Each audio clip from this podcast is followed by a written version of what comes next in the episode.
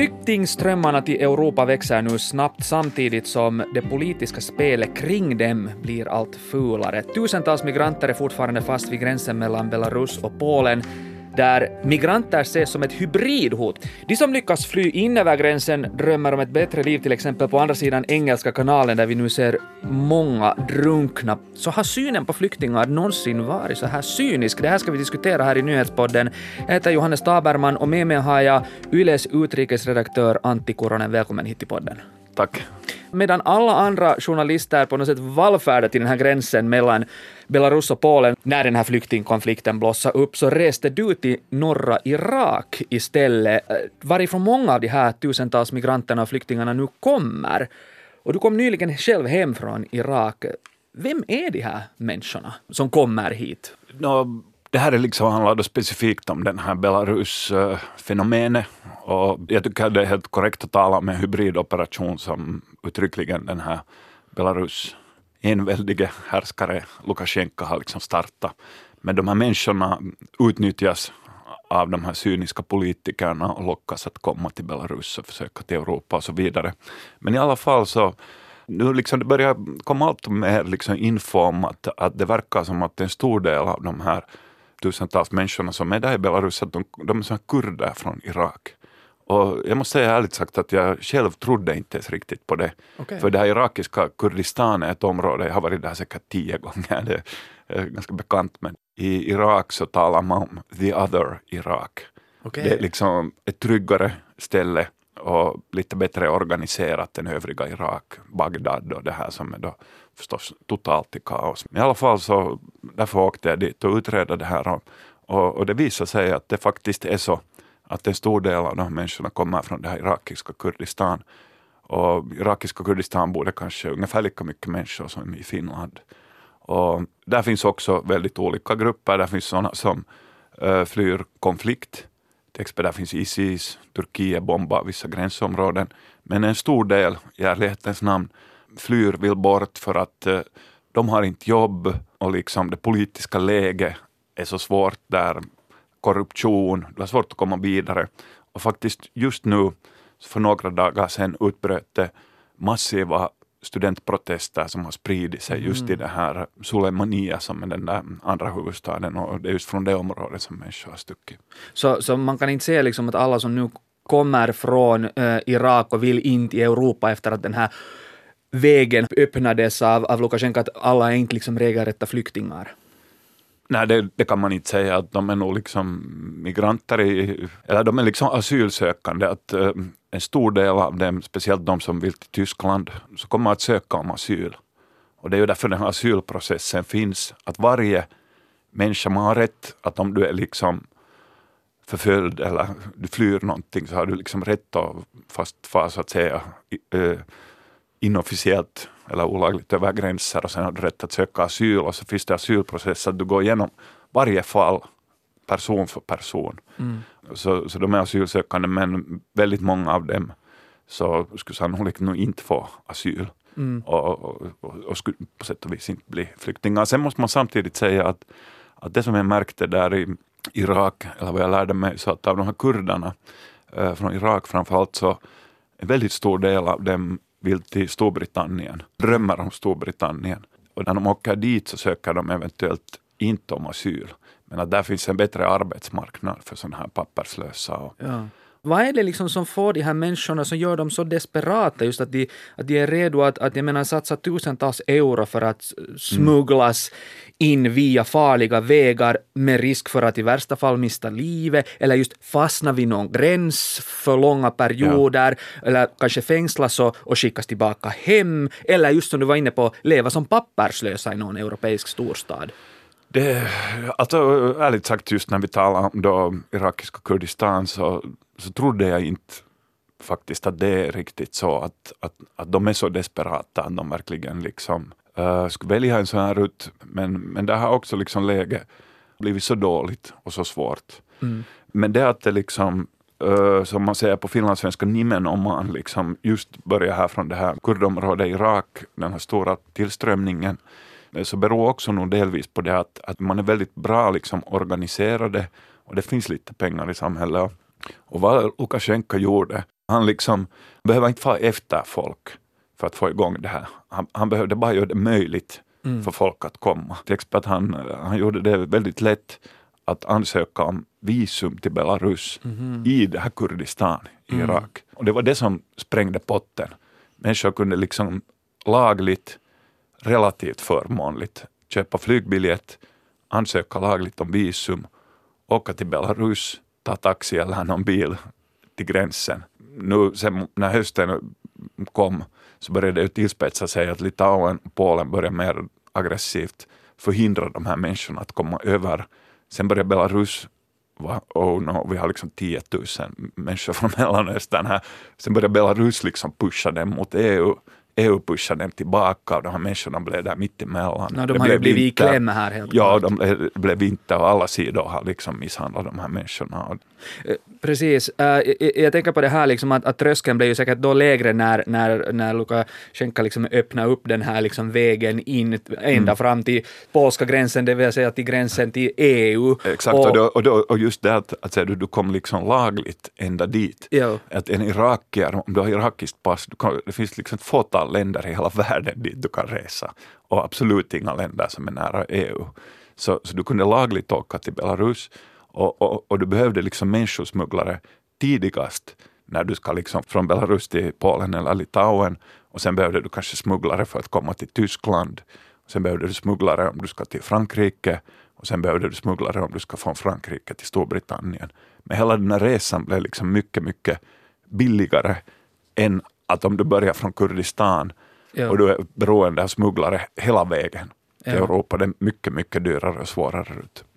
Men jag tänker på de, de här människorna då som drömmer om ett bättre liv i Europa för att, jag menar, nu är det inte direkt så att de, de flyr undan krig, men de flyr undan ett mm. samhälle som inte fungerar och det finns en massa olika uh, problem där och de drömmer om ett bättre liv i, i, i Europa. Men se de här människorna, de här migranterna sig själva på något sätt som spelknappar i ett sånt här cyniskt politiskt spel? Eller var det bara en sån här lottovinst för dem när Lukasjenko meddelade att nu är det fritt fram bara att komma ända vägen fram till, till till gränsen? Har du någon det, det var nog mer liksom bara att äh, lottovinst så verkade för dem, okej okay, rutten är uppe. Ja. alla kom, de kommer alla ihåg 2015 när vägen var uppe till Precis. Europa, det kommer vara en miljon människor. Och, sen, och det här var liksom egentligen första gången nu sen dess, att nu är det igen. Så man har liksom, liksom egentligen väntat på det där? Jo, jo, det finns hela tiden liksom, och, och därför det kom igång liksom på en, två veckor.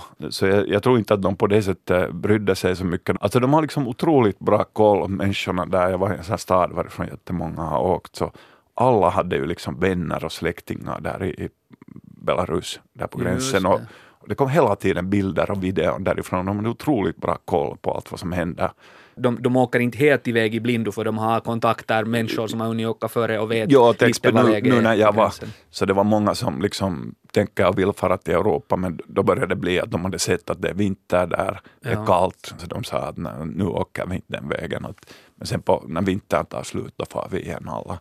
Sen tycker jag också att det är liksom mystiskt att när de är så liksom vet om så många saker så bra att, att hur de liksom räknar med att de kan ändå få ett, liksom ett gott liv i Europa. Ja. Finns det också någon liksom realism i de här drömmarna? No, ja, nu känns det liksom svårt, men, men jag tror att de där också nog kanske har liksom, i deras kontext liksom att det, det finns någon plan. Ja. Men det, det, är svåra frågor.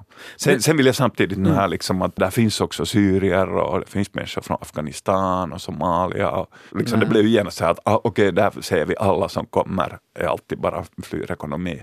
Det är en brokig skara det är väldigt, väldigt bråkigt i Mellanöstern till exempel och Afrika och därför har vi den här asylprocessen. Mm.